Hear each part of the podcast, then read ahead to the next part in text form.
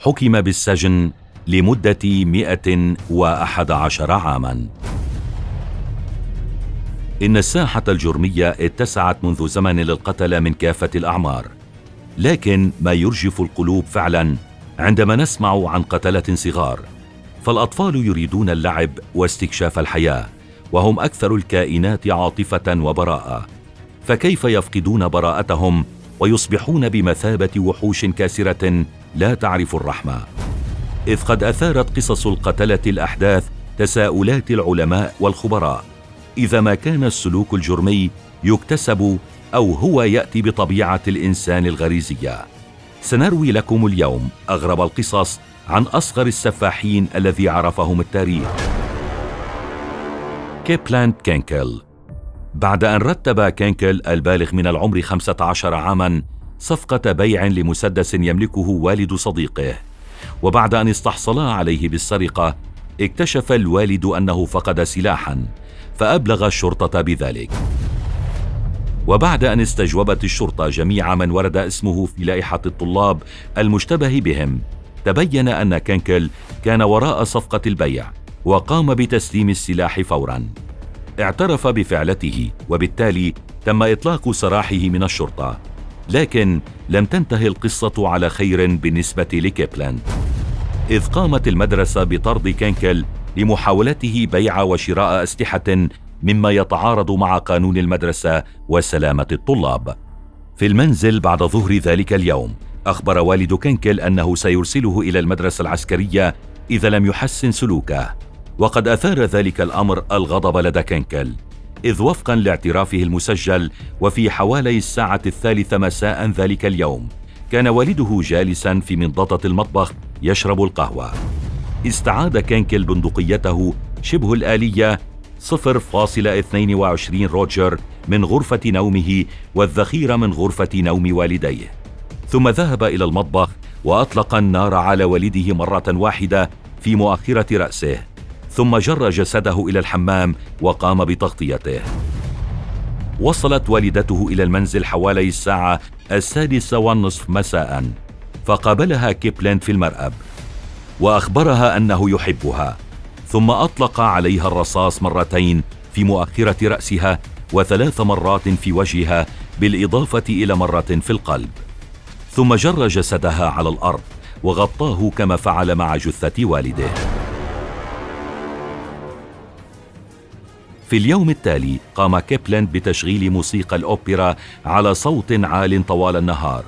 إذ عندما وصلت الشرطة إلى المنزل وجدوا الموسيقى تلعب بصوت عال مع تشغيل مشغل الاقراص المدمجة على التشغيل المستمر. ترك كيبلاند ملاحظة على طاولة القهوة في غرفة المعيشة وصف دافعه لقتل والديه على النحو التالي. لقد حصلت للتو على جريمتين في سجلي. لا يستطيع والدي التحمل ذلك. سيؤدي ذلك إلى تدميرهما. سيكون الإحراج كبيرا بالنسبة لهما فهما لا يستطيعان العيش مع أنفسهما. وقد حاول أن يصف حالته العقلية في المذكره عينها قائلا. رأسي لا يعمل بشكل صحيح. لعن الله هذه الأصوات داخل رأسي. يجب أن أقتل الناس ولا أعرف لماذا. ولكن ليس لدي أي خيار آخر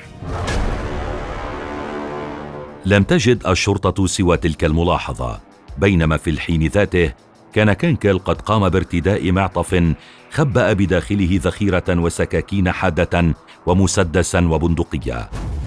توقف على بعد شارعين من المدرسة التي طرد منها وهرول مسرعا نحو الحرم.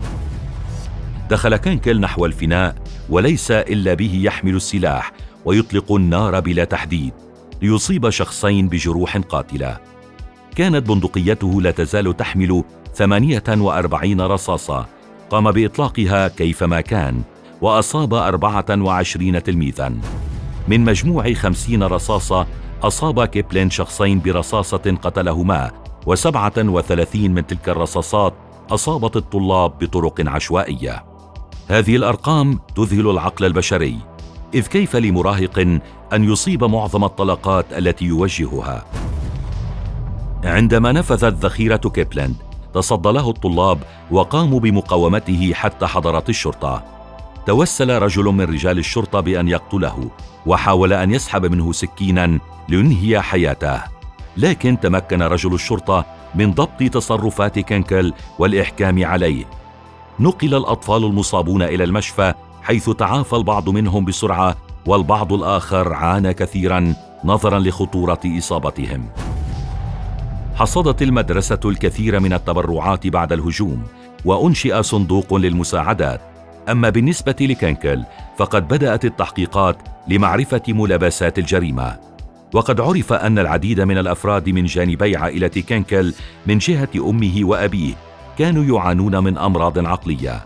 لكن المثير هو أن والدي كنكل كانا يدعمانه دائما وكانت العائلة تذهب في إجازات أي أن أجواء المنزل كانت هادئة بما أثار الدهشة حول قدرته ورغبته بقتل والديه. لكن رفاق كابلاند في المدرسة أشاروا إلى أنه غير متزن وصاحب شخصية مزدوجة وفصامي. وربما كان اهتمامه والتحاقه بدورات تدريب للبندقيات والأسلحة النارية ما يبرر إمكانياته في إطلاق النار وإصابة الهدف. وعند النطق بالحكم قدم الدفاع خبراء في الصحة العقلية لإثبات أن المعتدي كان مريضا نفسيا. وفي الرابع والعشرين من سبتمبر عام 1999 أي قبل ثلاثة أيام من اختيار هيئة المحلفين للحكم على كينكل اعترف بأنه مذنب في القتل والشروع في القتل وبذلك تخلى عن إمكانية تبرئته بسبب الجنون. وفي نوفمبر عام 1999 حكم على كينكل بالسجن لأكثر من 111 عاماً دون إمكانية الإفراج المشروط. أما عند النطق بالحكم اعتذر كينكل للمحكمة عن مقتل والديه وإطلاق النار على الطلاب. حاول كيبلاند استئناف الحكم بعد عدة سنوات لكن القضاة تأكدوا من انفصامه. لذلك باءت كل محاولاته بتغيير الحكم بحقه بالفشل والرد من قبل الهيئات. وبهذا تم الحكم على كيبلاند كينكل بأطول فترة زمنية ليكون أحد أصغر القتلة الذين عرفهم التاريخ. لكننا لازلنا نشهد حتى اليوم هجومات من طلاب على مدارسهم بهدف قتل زملائهم. فما برأيكم الأسباب لانتشار هذه الظاهرة الجرمية للقتل الجماعي؟ وماذا يمكن أن تكون الإجراءات الوقائية التي على السلطات القيام بها حتى تردع الأطفال والقتل المتهورين؟